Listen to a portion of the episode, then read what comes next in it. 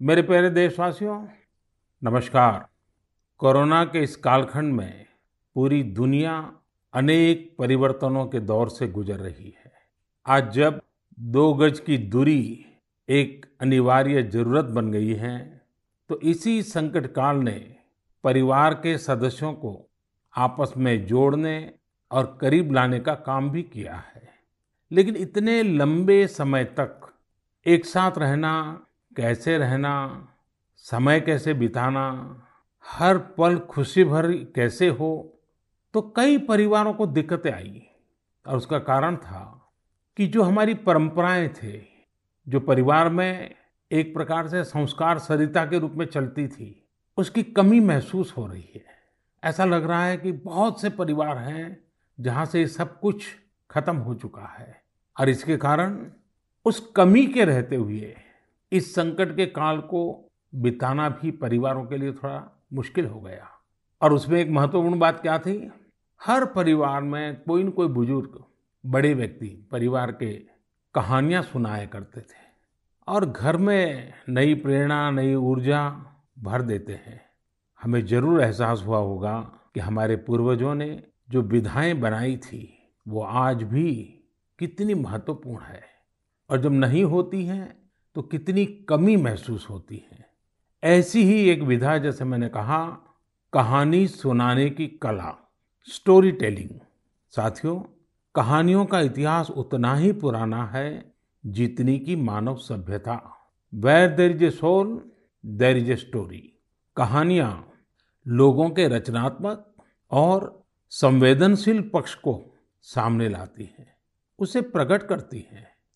कहानी की ताकत को महसूस करना हो तो जब कोई माँ अपने छोटे बच्चों को सुलाने के लिए या फिर उसे खाना खिलाने के लिए कहानी सुना रही होती है, तब देखें।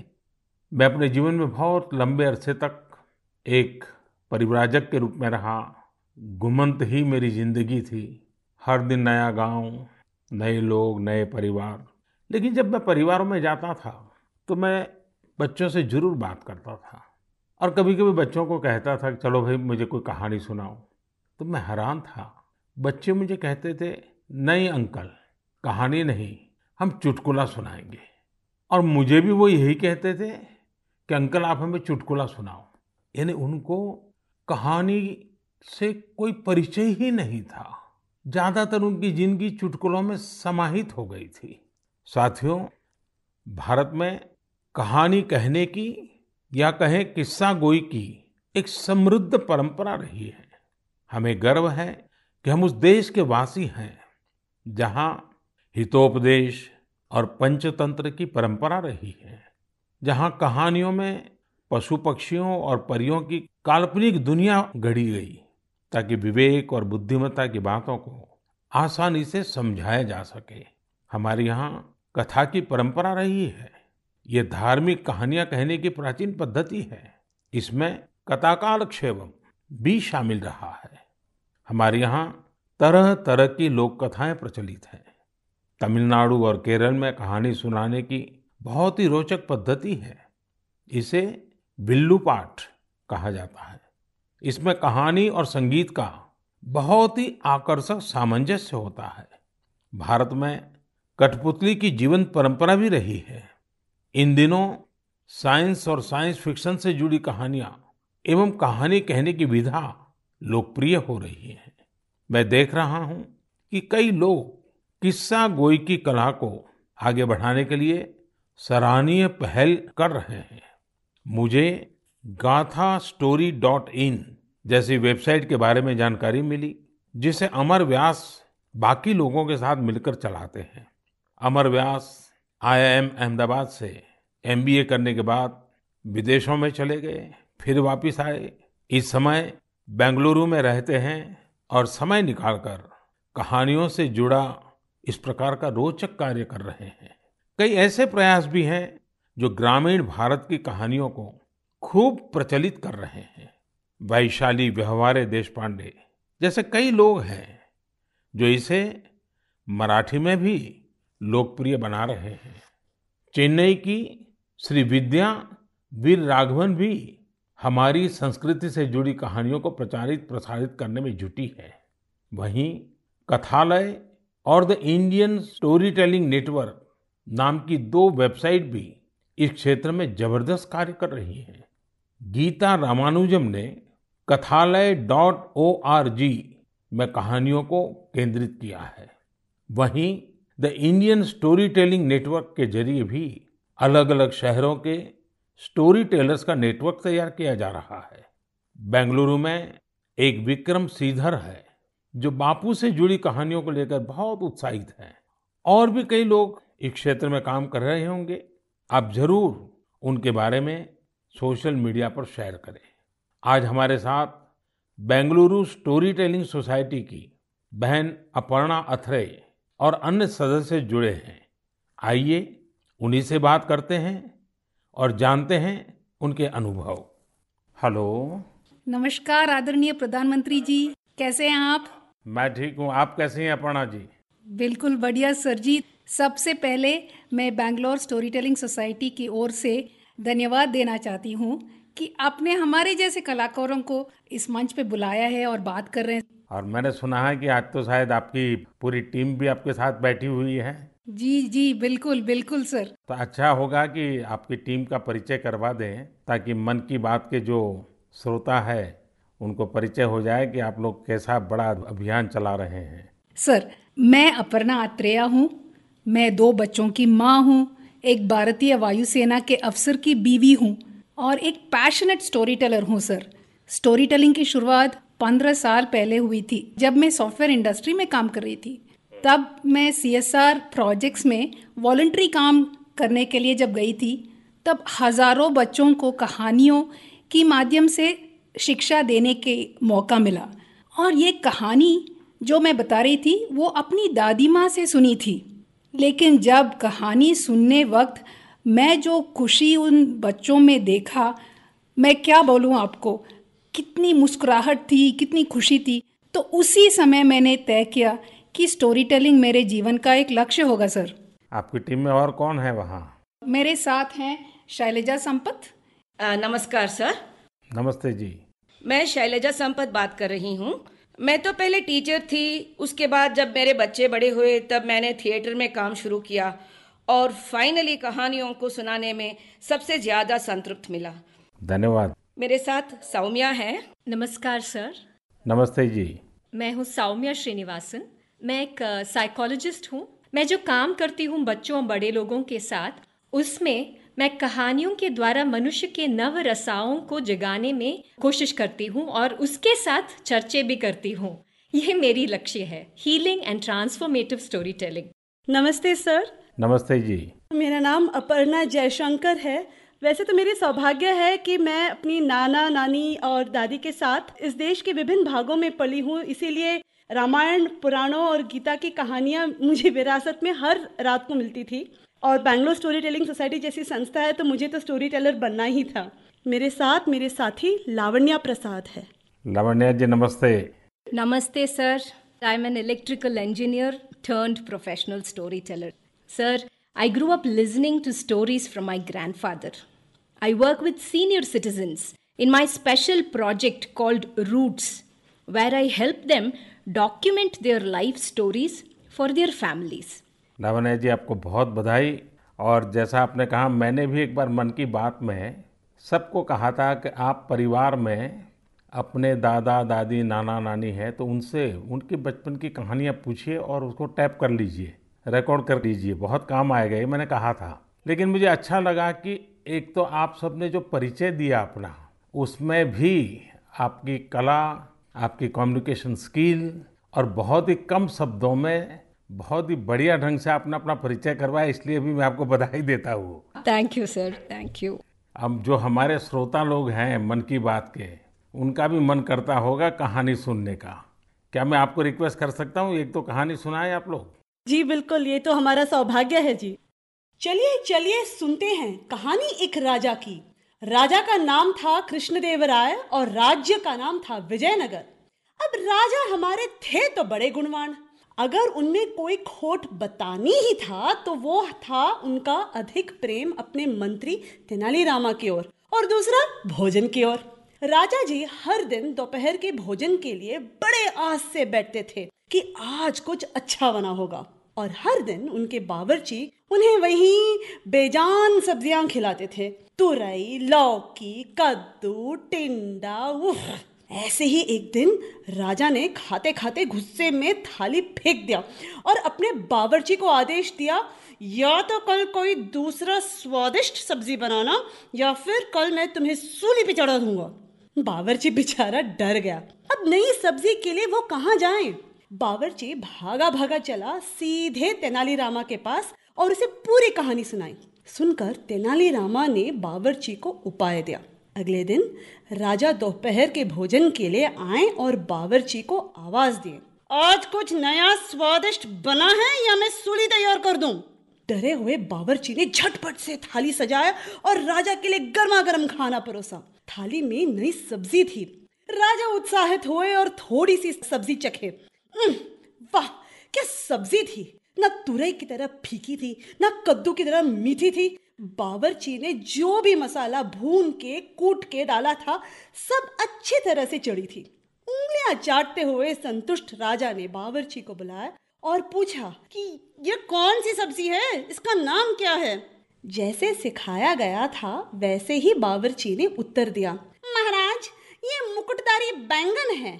प्रभु ठीक आप ही की तरह यह भी सब्जियों का राजा है। और इसीलिए बाकी सब्जियों ने बैंगन को मुकुट पहनाया। राजा खुश हुए और घोषित किए, आज से हम यही मुकुटदारी बैंगन खाएँगे। और सिर्फ़ हम ही नहीं, हमारे राज्य में भी सिर्फ़ बैंगन ही बनेगा और कोई सब्ज़ी नहीं बनेगी। राजा और प्रजा दोनों खुश थे। यानी पहले पहले तो सब खुश थे कि उन्हें नई सब्ज़ी मिली है। लेकिन जैसे ही दिन बढ़ते गए, सुर थोड़ा कम होता गया। एक घर में बैंगन भरता तो दूसरे के घर में बैंगन भाजा। एक के यहाँ कत्ते का सांबार तो दूसरे के यहाँ वांगी बात। एक ही बैंगन बेचारा कितना रूप धारण करे। धीरे धीरे राजा भी तंग आ गए। हर दिन वही बैंगन। और एक दिन ऐसे आया कि राजा ने बावर्ची को बुलाया और खूब डांटा। तुमसे किसने कहा कि बैंगन के सर में मुकुट है? इस राज्य में अब से कोई बैंगन नहीं खाएगा। कल से बाकी कोई भी सब्ज़ी बनाना, लेकिन बैंगन मत बनाना। जैसे आपकी आज्ञा महाराज कह के बावर्ची सीधा गया तेनालीरामा के पास। तेनालीरामा ने के पाव पड़ते हुए कहा कि, मंत्री जी, धन्यवाद, आपने हमारी प्राण बचा ली। आपके सुझाव के वजह से हम कोई भी सब्ज़ी राजा जी को खिला सकते हैं। तेनालीरामा हँसते हुए कहा, वो मंत्री ही क्या जो राजा को खुश न रख सके? और इसी तरह राजा कृष्णदेव आया और मंत्री तेनालीरामा की कहानियाँ बनती रही और लोग सुनते रहे। धन्यवाद। आपने बात में इतनी एग्जैक्टनेस थी, इतनी बारीकियों को पकड़ा था। मैं समझता हूँ, बच्चे, बड़े, जो भी सुनेंगे, कई चीज़ों का स्मरण रखेंगे। बहुत बढ़िया ढंग से आपने बताया। और विशेष कोइंसिडेंस ऐसा है कि देश में पोषण माह चल रहा है और आपकी कथा भोजन से जुड़ी हुई है। और मैं ज़रूर ये जो स्टोरी टेलर्स आप लोग हैं और भी लोग हैं, हमें किस प्रकार से हमारे देश की नई पीढ़ी को, हमारे महान महापुरुष, महान माताएँ, बहनें जो हो गई हैं, कथाओं के माध्यम से उनके साथ कैसे जोड़ा जाए? हम कथा शास्त्र को और अधिक कैसे प्रचारित करें पॉपुलर करें और हर घर में अच्छी कथा कहना, अच्छी कथा बच्चों को सुनाना ये जाने जीवन की बहुत बड़ी क्रेडिट हो ये वातावरण कैसे बनाए। उस दिशा में हम सबने मिलकर काम करना चाहिए। लेकिन मुझे बहुत अच्छा लगा आप लोगों से बात करने कर और मैं आप सबको बहुत शुभकामनाएँ देता हूँ। धन्यवाद। धन्यवाद सर। कहानी के द्वारा संस्कार सरिता को आगे बढ़ाने वाली इन बहनों को हमने सुना। मैं जब उनसे फ़ोन पे बात कर रहा था इतनी लंबी बात थी तो मुझे लगा कि मन की बात के समय की सीमा है तो मेरे, उनसे जो बातें हुई है, वो सारी बातें मैं मेरे नरेंद्र मोदी ऐप पर अपलोड करूँगा। पूरी कथाएँ ज़रूर वहाँ सुनिए। अभी मन की बात में तो मैंने उसका बहुत छोटा सा अंश ही आपके सामने प्रस्तुत किया है। मैं ज़रूर आपसे आग्रह करूँगा, परिवार में हर सप्ताह आप कहानियों के लिए कोई समय निकालिए और ये भी कर सकते हैं कि परिवार के हर सदस्य को हर सप्ताह के लिए एक विषय तय करें। जैसे मानो करुणा है, संवेदनशीलता है, पराक्रम है, त्याग है, शौर्य है। कोई एक भाव। और परिवार के सभी सदस्य उस सप्ताह एक ही विषय पर सबके सब लोग कहानी ढूंढेंगे और परिवार के सब मिलकर के एक एक कहानी कहेंगे। आप देखिए परिवार में कितना बड़ा खजाना हो जाएगा। रिसर्च का कितना बढ़िया काम हो जाएगा। हर किसी को कितना आनंद आएगा और परिवार में एक नई प्राण, नई ऊर्जा आएगी। उसी प्रकार से हम एक काम और भी कर सकते हैं। मैं कथा सुनाने वाले सबसे आग्रह करूँगा, हम आज़ादी के 75 वर्ष मनाने जा रहे हैं। क्या हम हमारी कथाओं में पूरे गुलामी के कालखंड के जितनी प्रेरक घटनाएँ हैं, उनको कथाओं में प्रचारित कर सकते हैं? विशेषकर अठारह सौ सत्तावन से उन्नीस सौ सैंतालीस तक, हर छोटी मोटी घटना से हम हमारी नई पीढ़ी को कथाओं के द्वारा परिचित करा सकते हैं। मुझे विश्वास है कि आप लोग ज़रूर इस काम को करेंगे। कहानी, कहने की ये कला देश में और अधिक मज़बूत बने, और अधिक प्रचारित हो, और सहज बने। इसलिए आओ, हम सब प्रयास करें। मेरे प्यारे देशवासियों, आइए, कहानियों की दुनिया से अब हम सात समंदर पार चलते हैं। ये आवाज़ सुनिए।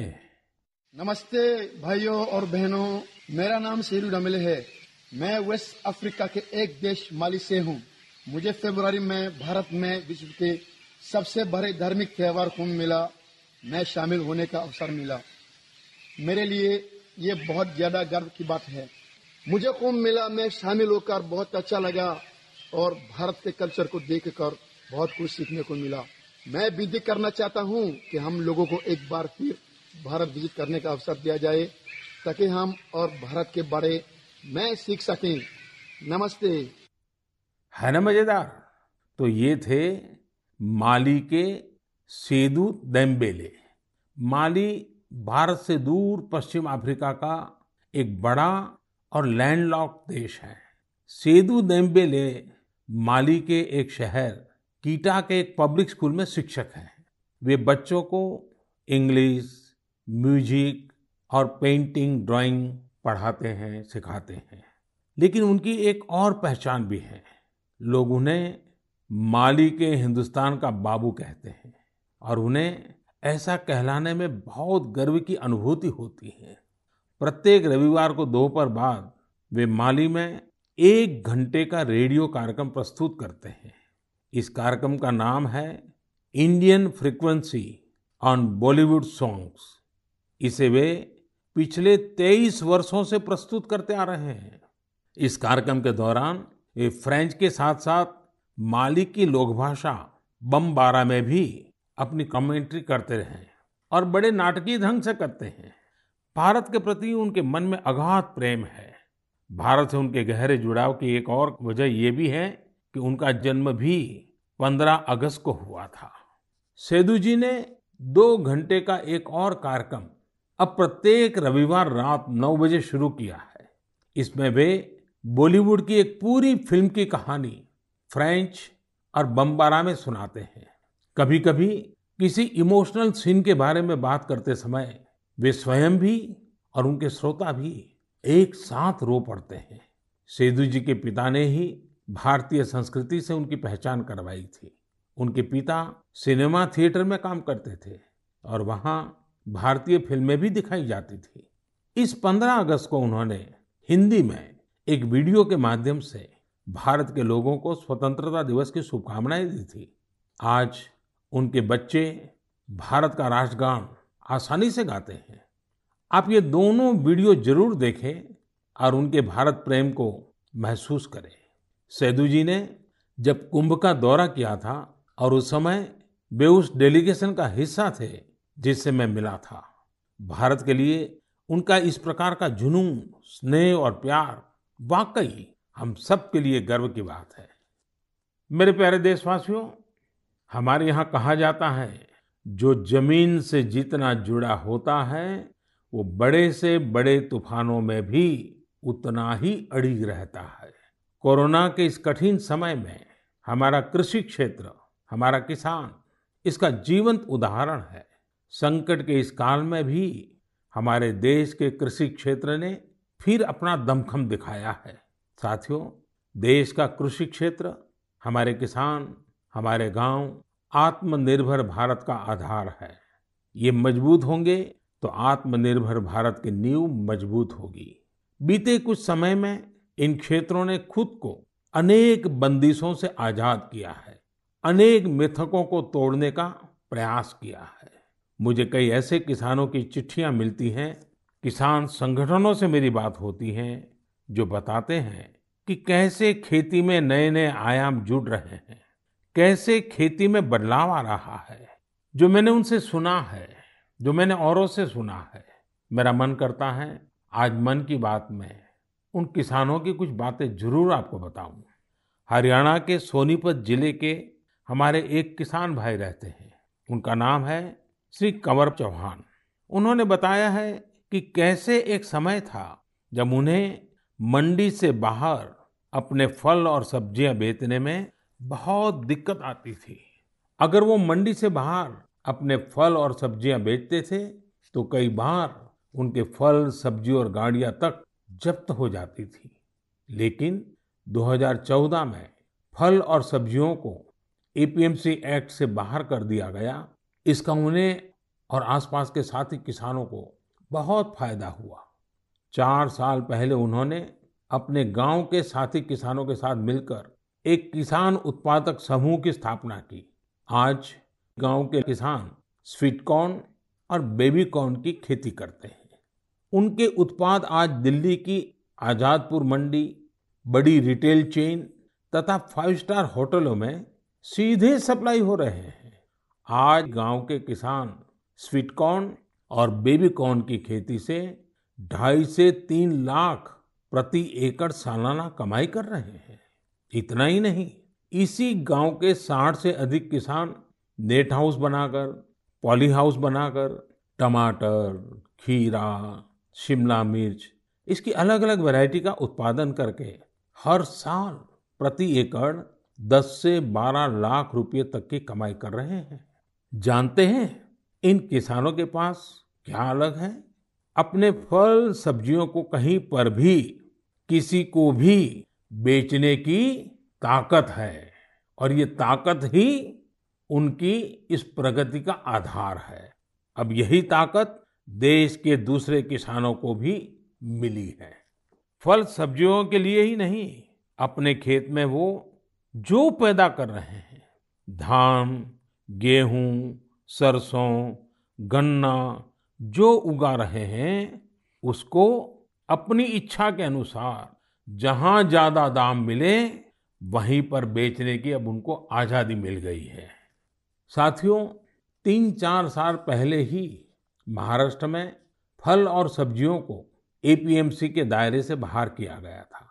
इस बदलाव ने कैसे महाराष्ट्र के फल और सब्ज़ी उगाने वाले किसानों की स्थिति बदली, इसका उदाहरण है Shri Swami Samarth farmers producer company limited. एक किसानों का समूह है। पुणे और मुंबई में किसान साप्ताहिक बाज़ार खुद चला रहे हैं। इन बाजारों में लगभग सत्तर गाँवों के साढ़े चार हज़ार किसानों का उत्पाद सीधे बेचा जाता है, कोई बिचौलिया नहीं। ग्रामीण युवा सीधे बाज़ार में खेती और बिक्री की प्रक्रिया में शामिल होते हैं। इसका सीधा लाभ किसानों को होता है, गाँव के नौजवानों को रोज़गार में होता है। एक और उदाहरण तमिलनाडु के थेनी ज़िले का है। यहाँ पर है तमिलनाडु केला फार्मर प्रोड्यूस कंपनी। ये फार्मर प्रोड्यूस कंपनी, कहने को तो कंपनी है, हकीकत में ये किसानों ने मिलकर के अपना एक समूह बनाया है। बड़ा लचीली व्यवस्था है और वो भी पाँच छः साल पहले बनाया है। इस किसान समूह ने लॉकडाउन के दौरान आसपास के गाँवों से सैकड़ों मेट्रिक टन सब्ज़ियाँ, फलों और केले की खरीद की और चेन्नई शहर को सब्ज़ी कॉम्बो किट दिया। आप सोचिए, कितने नौजवानों को उन्होंने रोज़गार दिया। और मज़ा ये है कि बिचौलियों न होने के कारण किसान को भी लाभ हुआ, उपभोक्ता को भी लाभ हुआ। ऐसा ही एक लखनऊ का किसानों का समूह है। उन्होंने नाम रखा है इरादा फार्मर प्रोड्यूसर। इन्होंने भी लॉकडाउन के दौरान किसानों के खेतों से सीधे फल और सब्ज़ियाँ ली और सीधे जाकर के लखनऊ के बाजारों में बेची। बिचौलियों से मुक्ति हो गई और मन चाहे उतने दाम उन्होंने प्राप्त किए। साथियों, गुजरात में बनासकांठा के रामपुरा गाँव में इस्माइल भाई करके किसान है। उनकी कहानी भी बहुत दिलचस्प है। इस्माइल भाई खेती करना चाहते थे, लेकिन अब जैसी ज़्यादातर सोच बन गई है, उनके परिवार को भी लगता था कि इस्माइल भाई ये कैसी बात कर रहे हैं। इस्माइल भाई के पिता खेती करते थे, लेकिन इसमें उनको अक्सर नुकसान ही होता था। तो पिताजी ने मना भी किया। लेकिन परिवार वालों के मना करने के बावजूद इस्माइल भाई ने तय किया कि वो तो खेती ही करेंगे। इस्माइल भाई ने सोच लिया था कि खेती घाटे का सौदा है, वही सोच और स्थिति दोनों को बदल कर दिखाएँगे।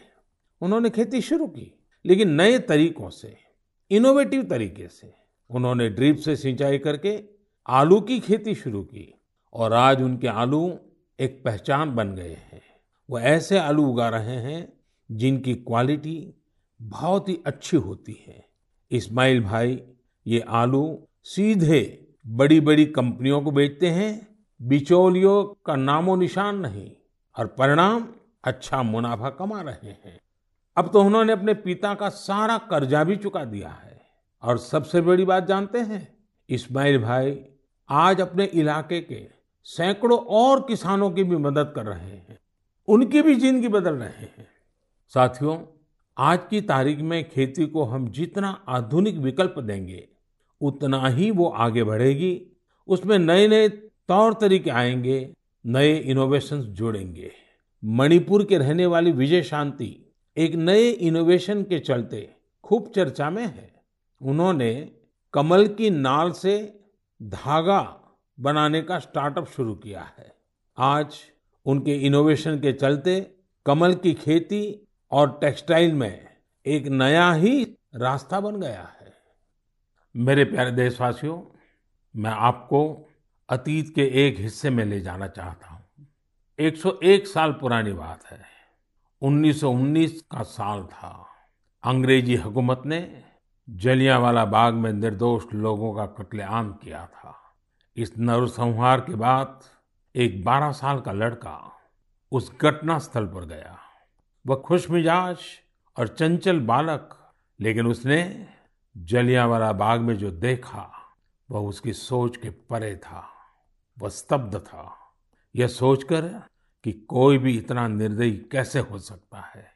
वह मासूम गुस्से की आग में चलने लगा था। उसी जलियांवाला बाग में उसने अंग्रेज़ी शासन के खिलाफ लड़ने की कसम खाई। क्या आपको पता चला कि मैं किसकी बात कर रहा हूँ? हाँ मैं शहीद वीर भगत सिंह की बात कर रहा हूँ।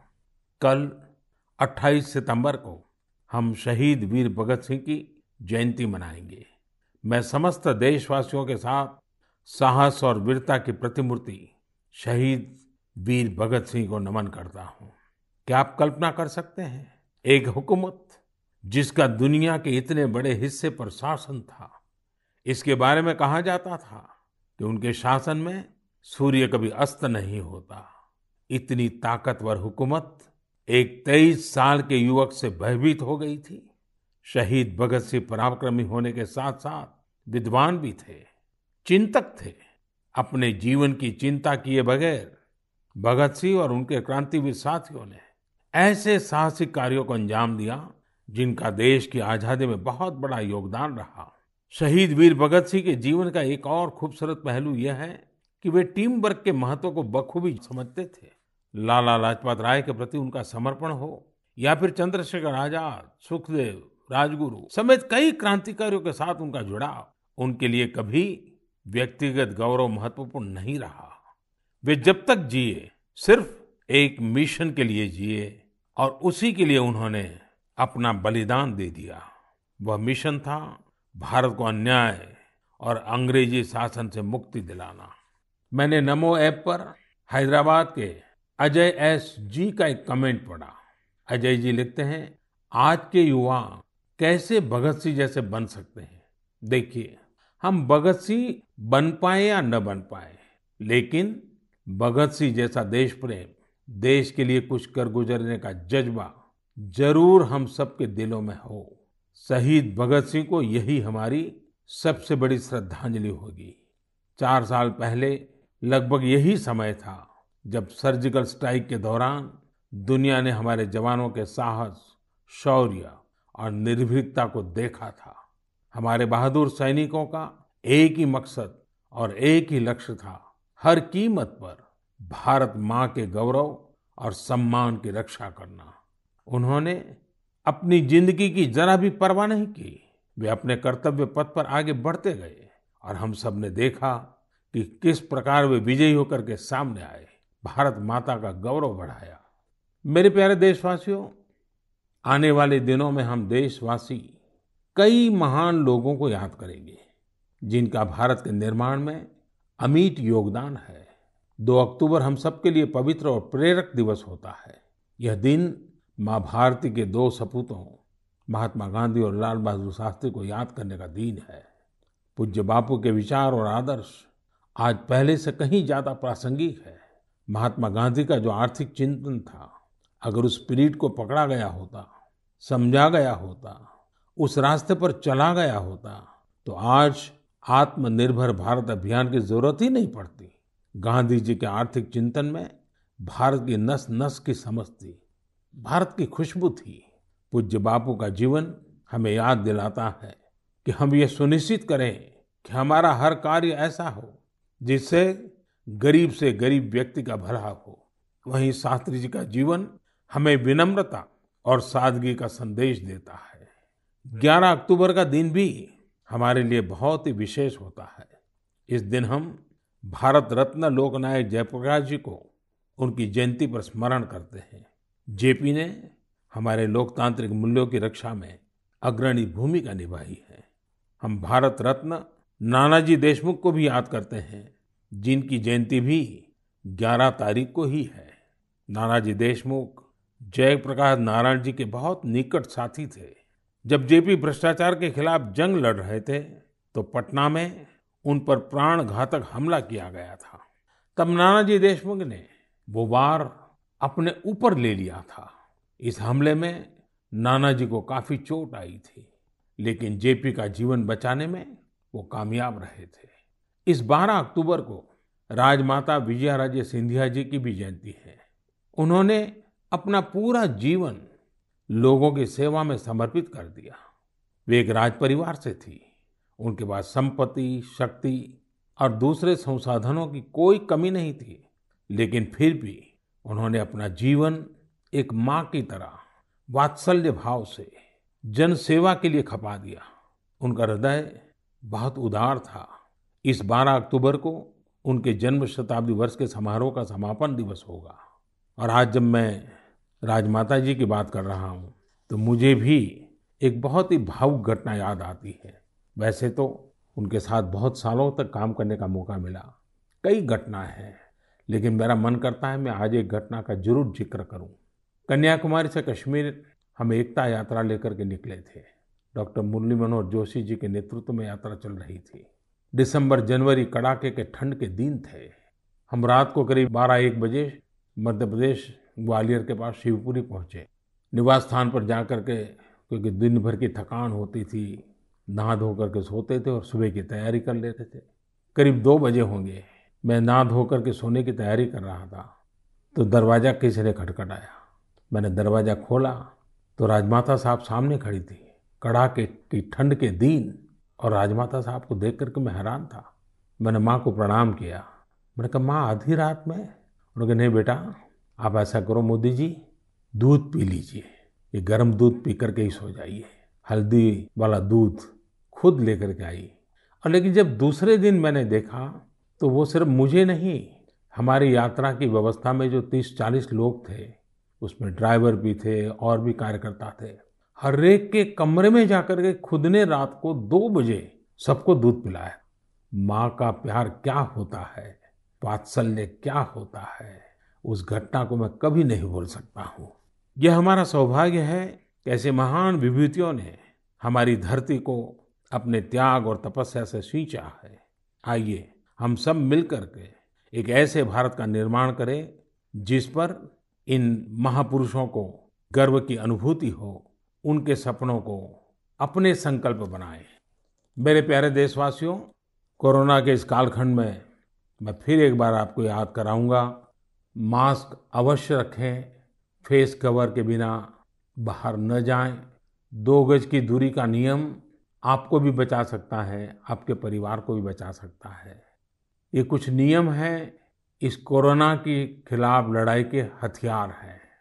हर नागरिक के जीवन को बचाने के मज़बूत साधन है। और हम न भूलें, जब तक दवाई नहीं, तब तक ढिलाई नहीं। आप स्वस्थ रहें, आपका परिवार स्वस्थ रहे। इसी शुभकामनाओं के साथ बहुत बहुत धन्यवाद। नमस्कार।